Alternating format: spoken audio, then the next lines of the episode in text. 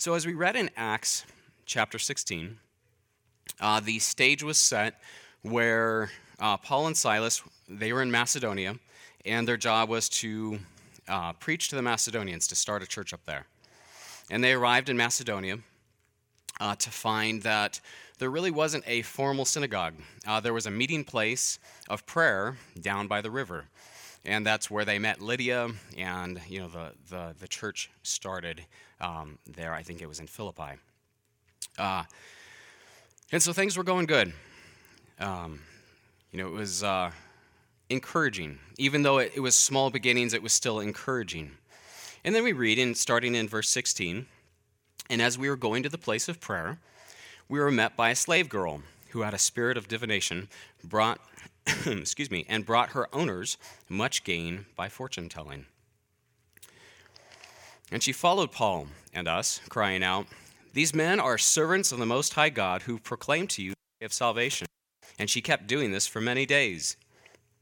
And Paul, having become greatly annoyed, turned and said to the spirit, "I command you in the name of Jesus Christ to come out of her." And it came out that very hour.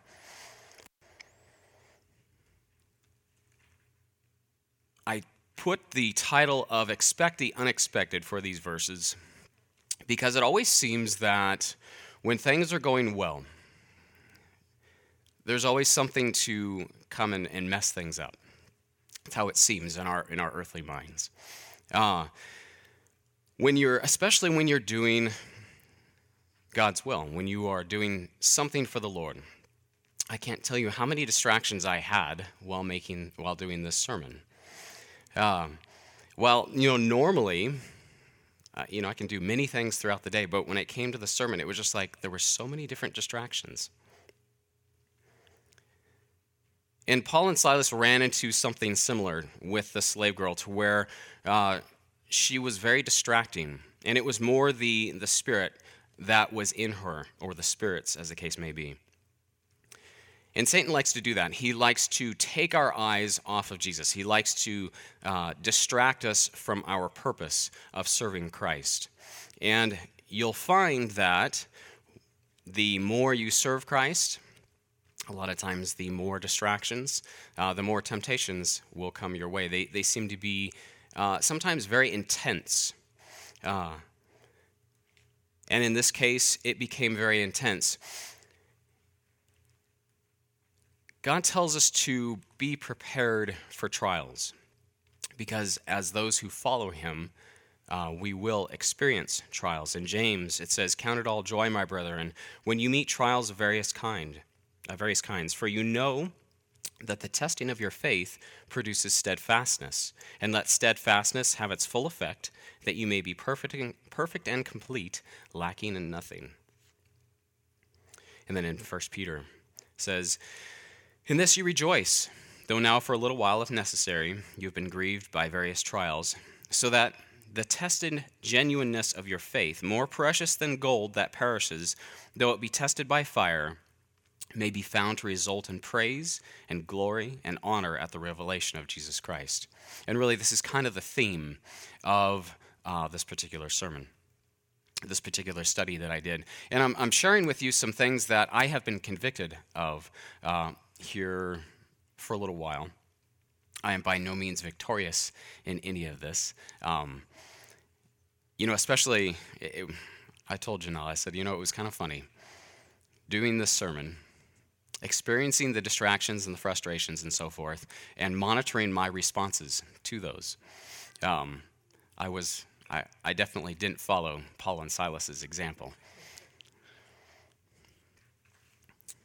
We're told that Satan prowls about as a roaring lion. He's also a whisperer as well. Uh, he's a master of opportunity. So if he can't startle you and take your eyes off of Jesus by roaring at you, he will whisper in your ear. So there are different ways uh, that Satan likes to just distract you. Again, to take your eyes off Jesus. He can't cause you to sin, and he can't. He doesn't have power over you. But again, he can whisper in your ear, or he can distract you. And that's one of the, the main things that he likes to do. I'm going to push that out of my way for just a minute.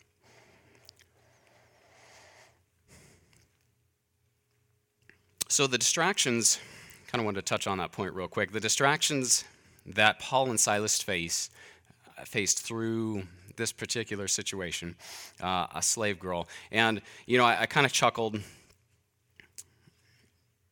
as I studied this part because it said, you know, Paul became greatly annoyed. And you kind of get the impression that, you know, he just turned to her and was like, would you shut up? And in reality, uh, the Greek word for that is to be, like, seriously grieved, to be disturbed within his soul. Uh, and it was more the response to uh, how Satan was distracting people. Because as they would talk, she would start yelling out. What she was saying was not wrong, but she was being very distracting.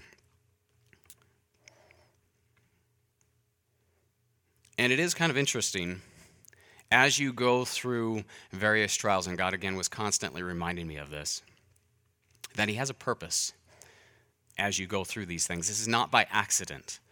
It was not by accident that, you know, the slave girl happened upon them. I mean, they they weren't going through, Paul and Silas were not going through the streets with, you know, pomp and circumstance of, yes, we are Paul and Silas and this is what we do. Rather, she happened to find them. Just happened.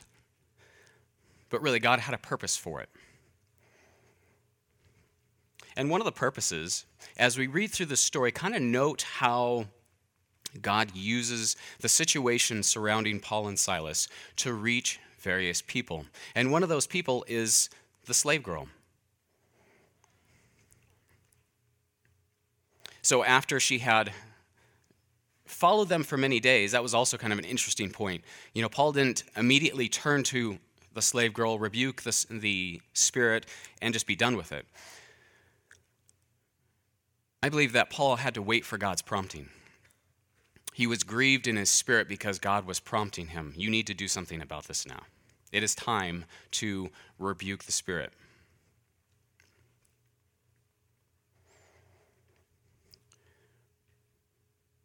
So he said, in the name of Jesus Christ, come out of her. And it came out that very hour. But when her owners saw that their hope of gain was gone, they seized Paul and Silas and dragged them into the marketplace before the rulers. So it's kind of an interesting thing. You don't really hear anything more about the slave girl. She was discarded at that point. She was of no use to them. She had no value. Kind of step back a little bit. Focus on her for just a moment. Slave girl means she was brought from her home by the Romans, made a slave. You know, we're not told what things she was subjected to. Obviously, she was either because of where she came from or whatever, she got into uh, the occult, uh, and that resulted in her becoming possessed. Her life is probably about as dark as you can get because of her physical situation, but then also her spiritual situation. She was truly crying out uh, for relief, for release, uh, but really had no power in herself to do so. And it was God who turned to her and released her from the bondage that she was in. She was no longer worth anything to her earthly masters. She had been used up, but to Christ she had great value. And so we kind of leave her behind, and we assume that the eventually the church took her in, um, because again she was discarded. So now we focus on Paul and Silas. They did this great thing, um, and their reward for it was to be dragged before the magistrates, where those, their accusers said, these men are Jews, and they're disturbing our city. Not really. They advocate customs that are not lawful, us, lawful for us as Romans to accept or practice. Now, the Romans had, you know, they, they were polytheistic. They had so many religions and so many gods that they had lost track of them all. And the crowd joined in in attacking them, and the magistrates tore their garments off them and gave orders to beat them with rods. Excuse me. And when they had inflicted many blows upon them, they threw them into prison. Keep in mind kind of these, what Paul and Silas are going through. We're, we're setting the stage is what we're doing. They've just been unjustly accused. They've been pulled away from the work of God, unjustly accused. Uh, the crowd has gone insane. And as the worldly crowd often does, tears their clothes off. They are beaten severely, it says, and then they're dragged off to prison. Now, when you think of prisons, so after they in- inflicted many blows upon them, they threw them into prison, ordering the jailer to keep them safely. And so having received this order, he put them into the inner prison and fastened their feet in the stocks. So if you're familiar with history, you know what stocks are. Those are those wonderful things that lock your feet down into place. You can't move around. But note how it said the inner prison. Now, prisons back then were not what we know as prisons today. There was no T V. There was no running water. There was no showers. Uh, they didn't get three squares a day. It was a very dark place. And usually people who went there for one of two purposes. They were either awaiting trial, which could take years sometimes, or they were awaiting execution. Those were the only two reasons that you would really be sent to prison. And an inner prison meant that there was no light. It was the innermost part of the prison. And I labeled this the pit of despair. My voice is raspy enough. I might be able to pull that off. The pit of despair. Um, and really, that's what it was. It was a pit of despair. It was a place of sorrow, of pain, of suffering. Uh, there was, they weren't fed. If they got food, it was from outside sources. If they received any sort of comfort, it was from outside sources. Um, they were oftentimes abused. There was no humanity in prison. So it was a very, very dark place. Um, you definitely didn't want to go there. And so Paul and Silas went from doing God's glorious work out in the sunshine to this situation where they're now in the darkest hole in that part of the country. And really, once you were there, people lost sight of you. There was no getting out again. Uh, in fact, they made these inner prisons a lot of times underground as a sign that you were removed from society and you were basically buried alive. There was no, there was no hope of repeal. Excuse me.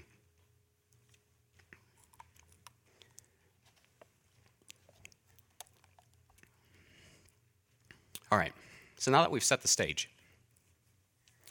and I've thoroughly depressed you, um, how would you react in this type of situation? So picture yourself as Paul or Silas. It's easier to picture yourself as Silas uh, because we're not told a huge amount about him. Paul is this kind of, you know, uh, Marvel superhero of a Christian that, uh, you know, he can pretty much do anything. And so it's it's harder to identify yourself with him. Now, keep in mind, he was not a superhero. He was a man, just like you and I. So, and he struggled with the same things that you and I do. But put yourself, let's say, in Silas's place. Uh, what would be your response? Uh, would you go through anger, despair, frustration? Uh, would you, God, why? Why did you allow this to happen? Uh, you know, would you get angry at Paul? Did you have to say something to the slave girl? Just, you could have left her alone. Like, dude, you know. Just next time, keep your mouth shut. Um, and those are natural fleshly responses, and unfortunately, I kind of fall into a lot of those. Um, but what would your response be? And it, you know, let me back up a little bit and just say, it's not necessarily a bad thing, because I put on there, you know, why God? It's not a bad thing to ask God, you know, God, why? What's going on? Because we're told in Scripture that Paul even prayed about his physical infirmity three times. And it was not a, Lord, please take this away. Lord, please take this away. Lord, please take this away. Those were, they were heart-wrenching prayers of, God, why? I, I need this, please, taken away from me. And God's response was, what? My grace is sufficient for you. My power will be showed forth in your weakness. And so he was answering Paul's question. This is why you're going through this. My grace is sufficient for you, so that will get you through it, and this is why you're going through what you're going through. So it is not necessarily a bad thing to ask why, God, as long as you listen for an answer, as long as you're truly seeking God and not just shaking your fist at him. This prison is kind of a good metaphor for troubles in life. A lot of times we get taken out of maybe an ideal situation and put into a not-so-great situation, even temporarily. I had a little note on there. Note the slave girl went from darkness to light spiritually, and Paul and Silas went from light to darkness physically, but not spiritually. They still had the light of Christ in them. So even though they were in the darkest hole, they still had the light of Christ.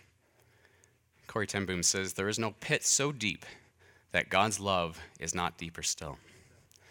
So no matter where you're at, no matter what you're going through, Jesus is right there with you, no matter what. And he does have a plan. There is purpose to this. Um, this is not by accident. This is not by some random chance. God didn't go, "Ooh, I didn't pay attention there." There is purpose. There's a plan to all of this. All right, so the responses. You know, Paul and Silas didn't know the outcome beforehand. They didn't know that God was going to cause an earthquake. You know, in their minds, we're never going to get out of here again. This is it. This is the end of the line. And we're probably going to die a very horrible death in this place.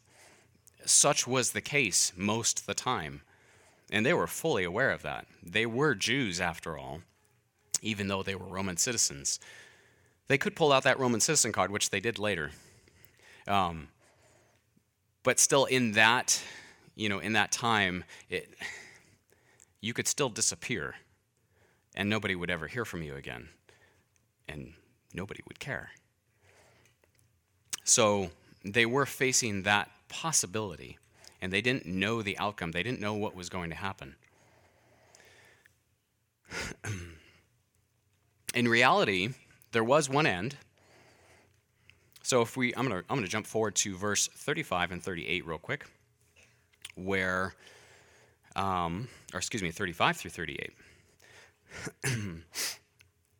Now when the day came, the chief magistrates sent their policemen, saying, "Release these men." And the jailer reported to Paul, and Paul said to them, "They've beaten us in public without trial, men who are Romans." He pulls out his Roman card. "And have thrown us into prison, and now they are sending us away secretly. No, indeed, but let them come themselves and bring us out."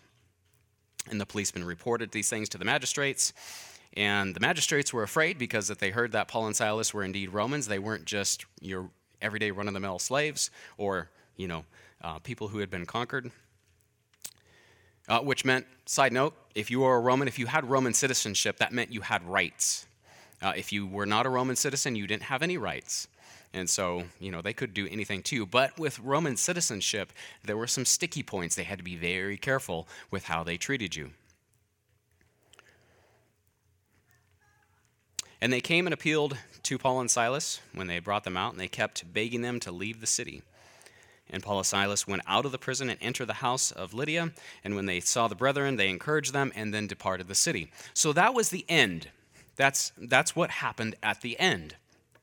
And you could surmise that maybe Paul and Silas, if they had conferred amongst themselves, saying, you know, we are Roman citizens, and, you know, next time we see the jailer, I'm going to pull out my Roman citizenship card, and we should get at least a trial.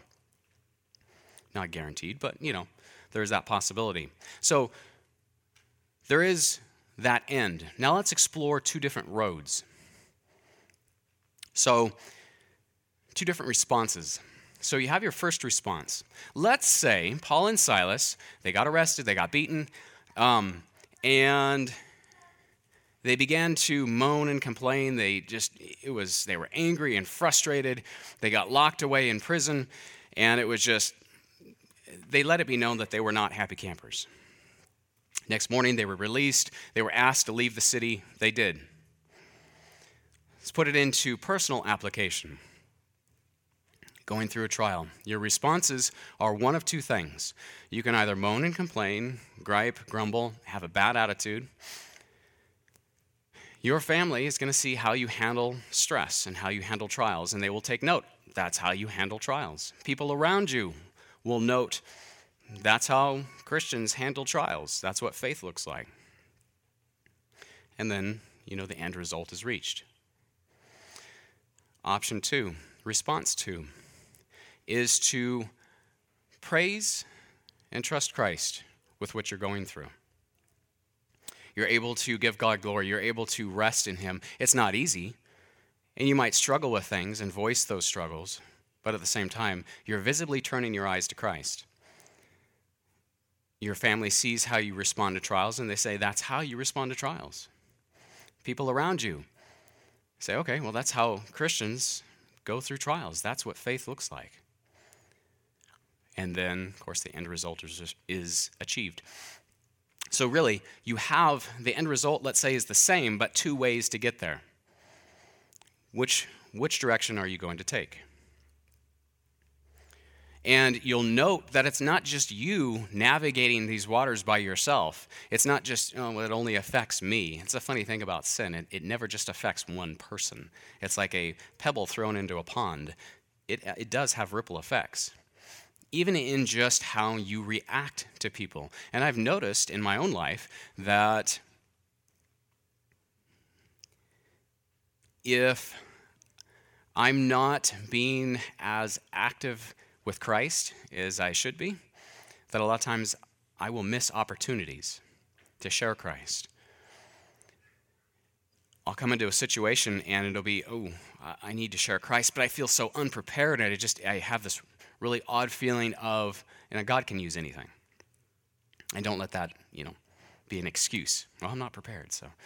Um, but I've noticed the differences of when I don't spend quality time with the Lord, and I just kind of casual Christian my way through, my responses are much different to situations, to stresses, to trials, and even to sharing the gospel than it is if I'm actively walking with Christ.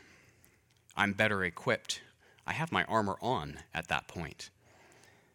And in really, in reality, that's how it works. We are in the middle of a battle constantly. And so when the enemy engages, is your ba- is your armor on? If it's not, you've got to scramble for it. It means you're unprepared. And invariably, you respond to situations in not so great ways because of that.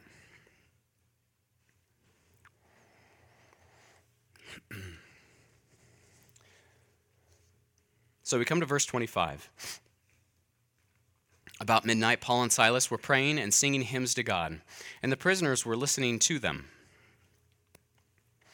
And suddenly there was a great earthquake, so that the foundations of the prison were shaken, and immediately all the doors were open, and everyone's bonds were unfastened. Again, Paul and Silas didn't know that was going to happen. Their responses, though, were to pray and praise. Note that the prisoners were listening to them. Now, Paul and Silas were the, were in the innermost parts. They were in the, a very dark, dank, nasty place. And everybody else were in the outer cells, usually. Also note that the jailer was listening to them because of his response later on. Now, he doesn't live inside the prison. He's, he's got his quarters like right outside the prison. What is my point in bringing all of that up? Paul and Silas were doing this loudly. They were being vocal. They were not just, you know, conferring amongst themselves or, you know, silent prayers, et cetera. They were praying out loud. We don't know what they were praying. In that situation, I would have been, Lord Jesus, give me strength. Help me through this time. My back is killing me, Lord. And the prisoners are seeing what real life faith looks like. Paul and Silas are in with them, and they're used to hearing screams and moans and all sorts of nastiness. And this is very different. Light has entered a very dark place spiritually. And so they were praying. Paul and Silas were praying aloud. And I've been convicted of this a lot of times, is that, you know, I pray silently around my family or, you know, whatever. And, and God is like, you know what? Let them know what you're thinking. Let them know that you're praying to me about this particular situation. So I've started doing that. I've started praising aloud. If somebody's struggling with something, Lord, we lift up, you know, so-and-so. We hear about, you know, a prayer request over text or whatever. We go to immediate prayer. My response is to do so quietly, but God has been convicting me to do so aloud so my family sees it. And the same goes with praising. When something good happens, out loud, Lord Jesus, thank you. Thank you for doing that for us, or, you know, thank you for healing that person, or, or whatever the case may be.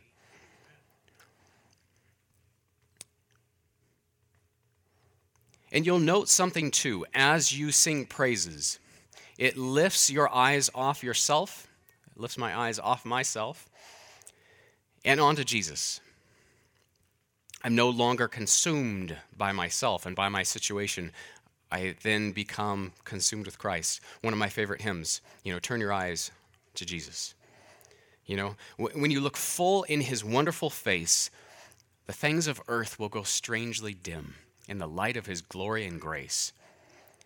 When you're fixed on him, when you turn your eyes in praise and prayer, things, your situation may not change. Note how it says about midnight.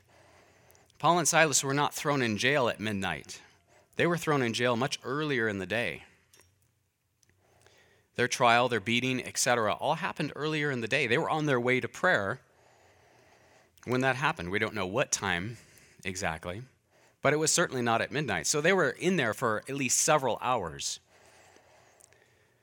Again, with no hope of ever getting out. So when they began to praise in prayer, it lasted for several hours. It wasn't an immediate, God was like, all right, you're praying and praising. All right, earthquake happened. Boom. They had to go through that process for a period of time.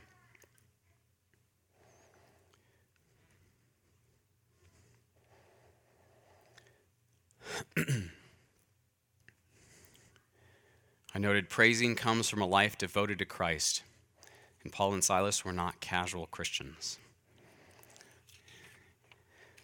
It's uh, very easy to be a casual Christian, to not be serious about your faith. I, I read a um, a devotional by Spurgeon on uh, Romans eleven thirty-six the other day. Uh, Romans eleven thirty-six is, "For from him and through him and to him are all things," and this is the part he focuses on, "to him be glory forever. Amen." And Spurgeon says, "To whom be glory forever. This should be the single desire of the Christian. All other wishes must be subservient and tributary to this one. The Christian may wish for prosperity in his business, but only so far as it may help him to promote this. To him be glory forever. He may desire to attain more gifts and more graces, but it should only be that. To him be glory forever. You are not acting as you ought when you do, excuse me, you are not acting as you ought to do when you are moved by any other motive than a single eye to your Lord's glory. As a Christian, you are of God and through God. Then live to God. Let nothing ever set your heart beating so mightily as to love him. Let this ambition fire your soul. Be this the foundation of every enterprise upon which you enter, and this your sustaining motive wherever your zeal will grow chill. Make God your only object. Depend upon it. Where self begins, sorrow begins. But if God be my supreme delight and only object, to me 'tis equal whether love ordain my life or death, appoint me ease or pain." In other words, it doesn't matter what this life brings me. If God is my focus, if God is my delight, then I am content. I, I the other song I like to sing is um, "You Are My All in All." Uh, and I've pondered many times about that scripture. Lord, what does that mean? Uh, that hymn, excuse me, based upon the scripture, Jesus is our all in all. What does that mean? He satisfies, he is everything we need at all times in any situation. He is all we need. He will fill us all up with himself because he is all we need. If we have him, we lack nothing. And this was what spurred the praises uh, of Paul and Silas. They had Christ, and they lacked nothing because of it. To be fully devoted to prayer and talking with Jesus uh, definitely requires effort. But it's it's that relationship aspect that we have with God. We read his word. He speaks to us through his word.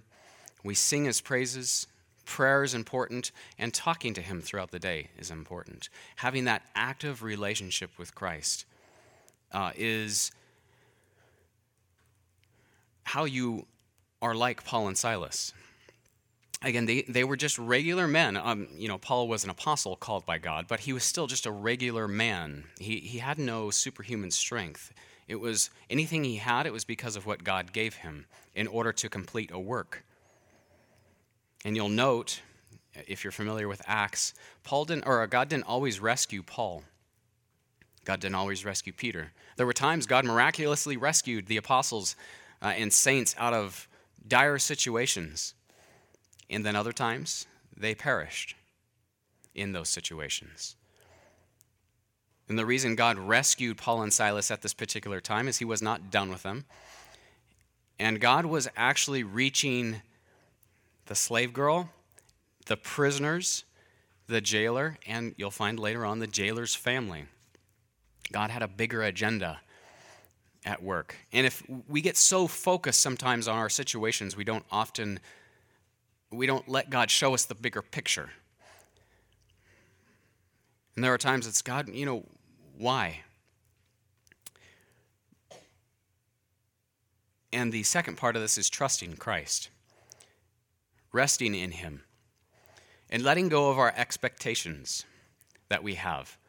A lot of times we, we respond to situations negatively because we have expectations of how we think something should be, how we think a situation should be. And it doesn't go that way, and so we respond negatively. At least that's what I found in my life. And a lot of the the way around that is to surrender the situation to Christ and say, you know what, Lord, I don't have control of this situation. You know, I can't control the frustrations and things that come my way.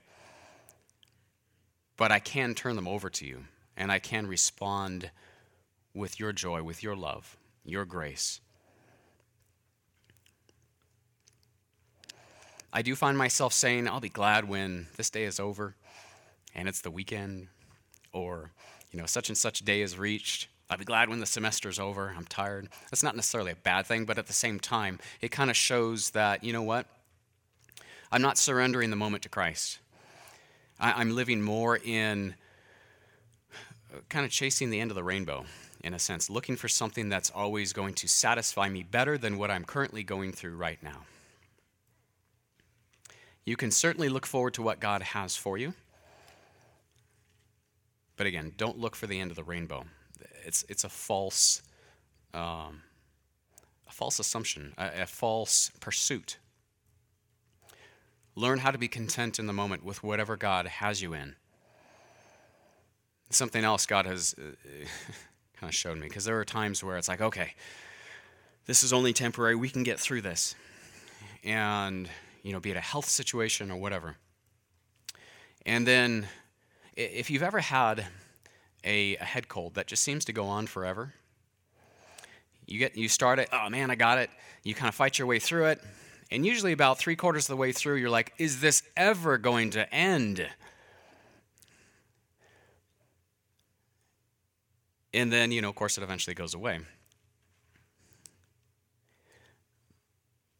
But I, I, I felt God had, he posed the question to me one time, well, what if it doesn't end?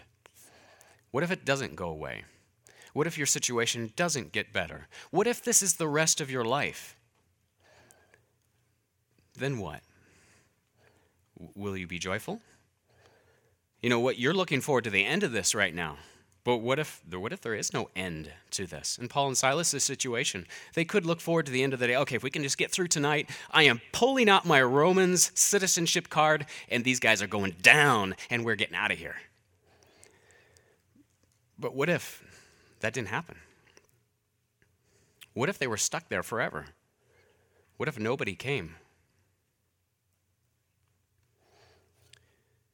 And so sometimes you you you might be faced with that type of situation. What if?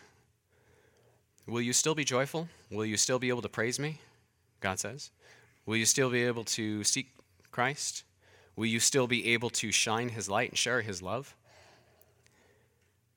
This is where, in a sense, the rubber meets the road. This is where all you've learned about faith gets put into, into painful practice, uh, where you've read the textbook, and now it's time to get out and actually do the work.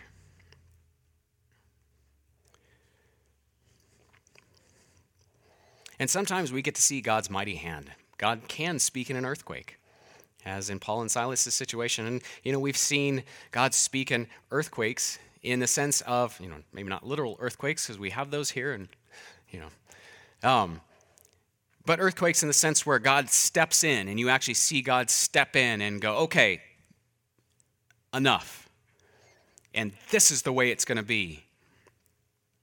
And your situation is maybe greatly improved. Sometimes you get to see that, and that's awesome. That is awesome to see God's mighty hand at work. But then there are times where God doesn't speak in an earthquake. Uh, if you remember the story in First Kings with Elijah, where Elijah was running after doing a mighty work for God. Elijah was running from Jezebel because she was going to kill him. Uh, and, you know, here's a mighty prophet of God, and he's running from Jezebel. And he gets to a, a hidden, secluded place, and God goes, "What are you doing here?" He said, "Well, I'm running." And in that situation, there was an earthquake and a fire and a great wind. Some mighty things that happened. The, the, the rocks shook and were rent. And after each time, it said, but God was not in the earthquake and in the wind, and he was not in the fire. Those were situational, those were circumstances and things that just, life.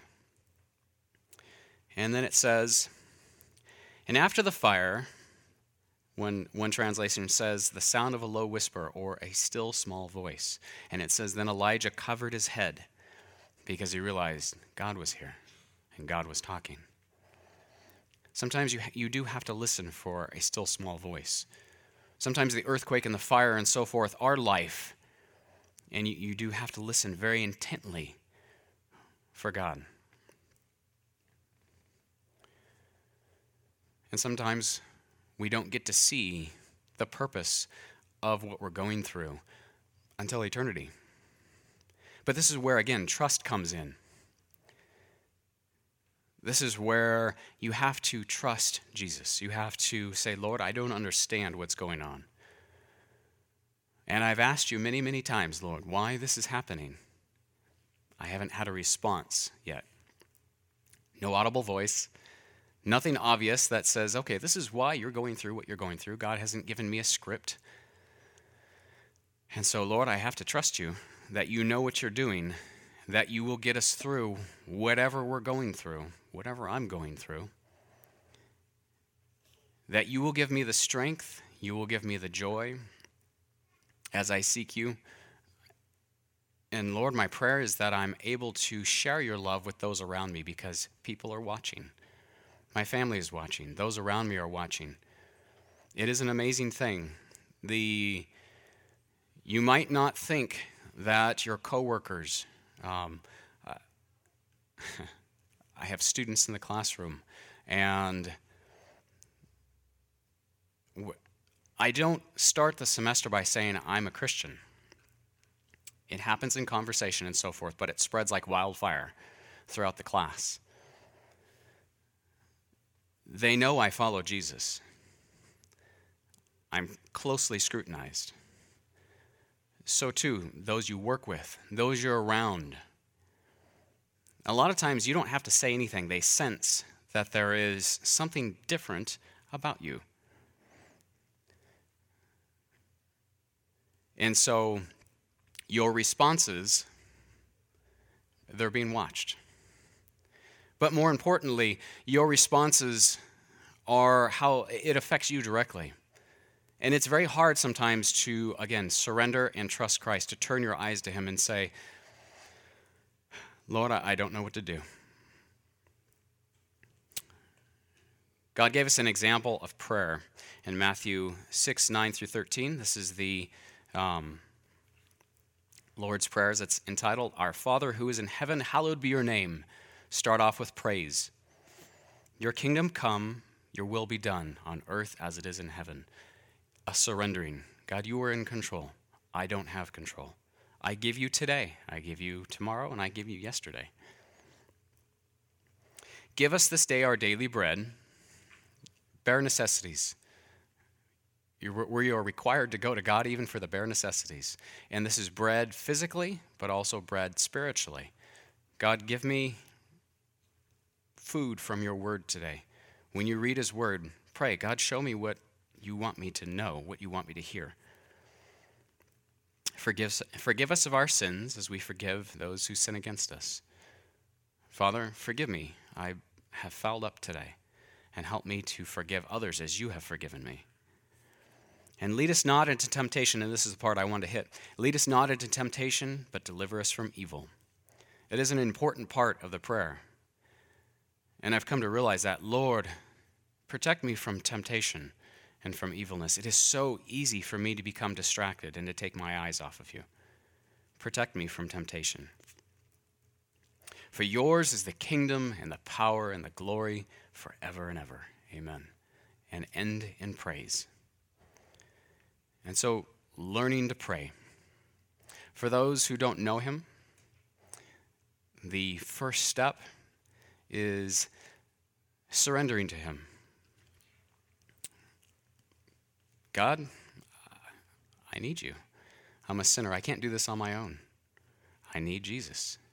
First step, it's it's that step of faith, of trusting Jesus. And that is your first step. What is the Chinese proverb? Uh, you know, the, the journey of a million miles starts with your first step. Um, it's really that way. You constantly, for those who know Christ, learn how to trust him every step of the way.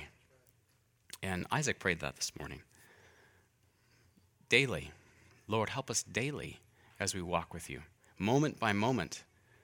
God, I need you. And that's that hymn, I need thee. I need thee every hour. Oh, how I need thee.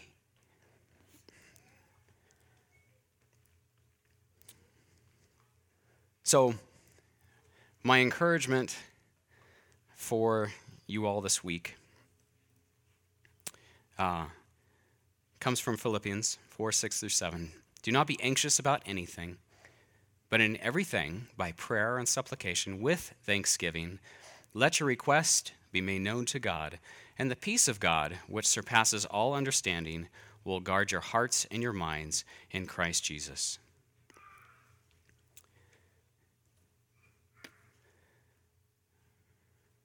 The, again, the title of this of this study, Praise and Prayer During Your Darkest Hour. Uh, you know, Janelle was like, that's kind of a depressing title. And I was like, well, it's like a psalm. A lot of the psalms start off kind of, kind of depressing because it's real life. They're walking you through what real life is like. And then at the end of the psalm, it's, thank you, God, I praise your name. And so we end again with praise. Keep in mind that God does have control of every situation, and we can praise him no matter what because we belong to him, and he is with us every moment of every day.